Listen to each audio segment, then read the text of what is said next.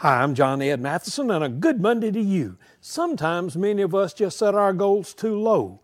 The most successful people put their goals just outside of their reach, then they do what it takes to reach them. The American gymnast Simone Biles has won the most honors you could win, but that wasn't enough. She continued to improve. In August of 2019, she landed an unprecedented triple double flip.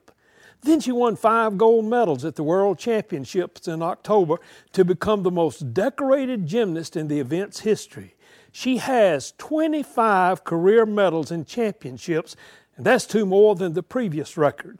Biles said, It's higher than my age, so I'm pretty thrilled with it. Let me ask you, what are you accomplishing at your age? How much are you willing to try to improve? There's always something just beyond your reach that you need to stretch and try to accomplish.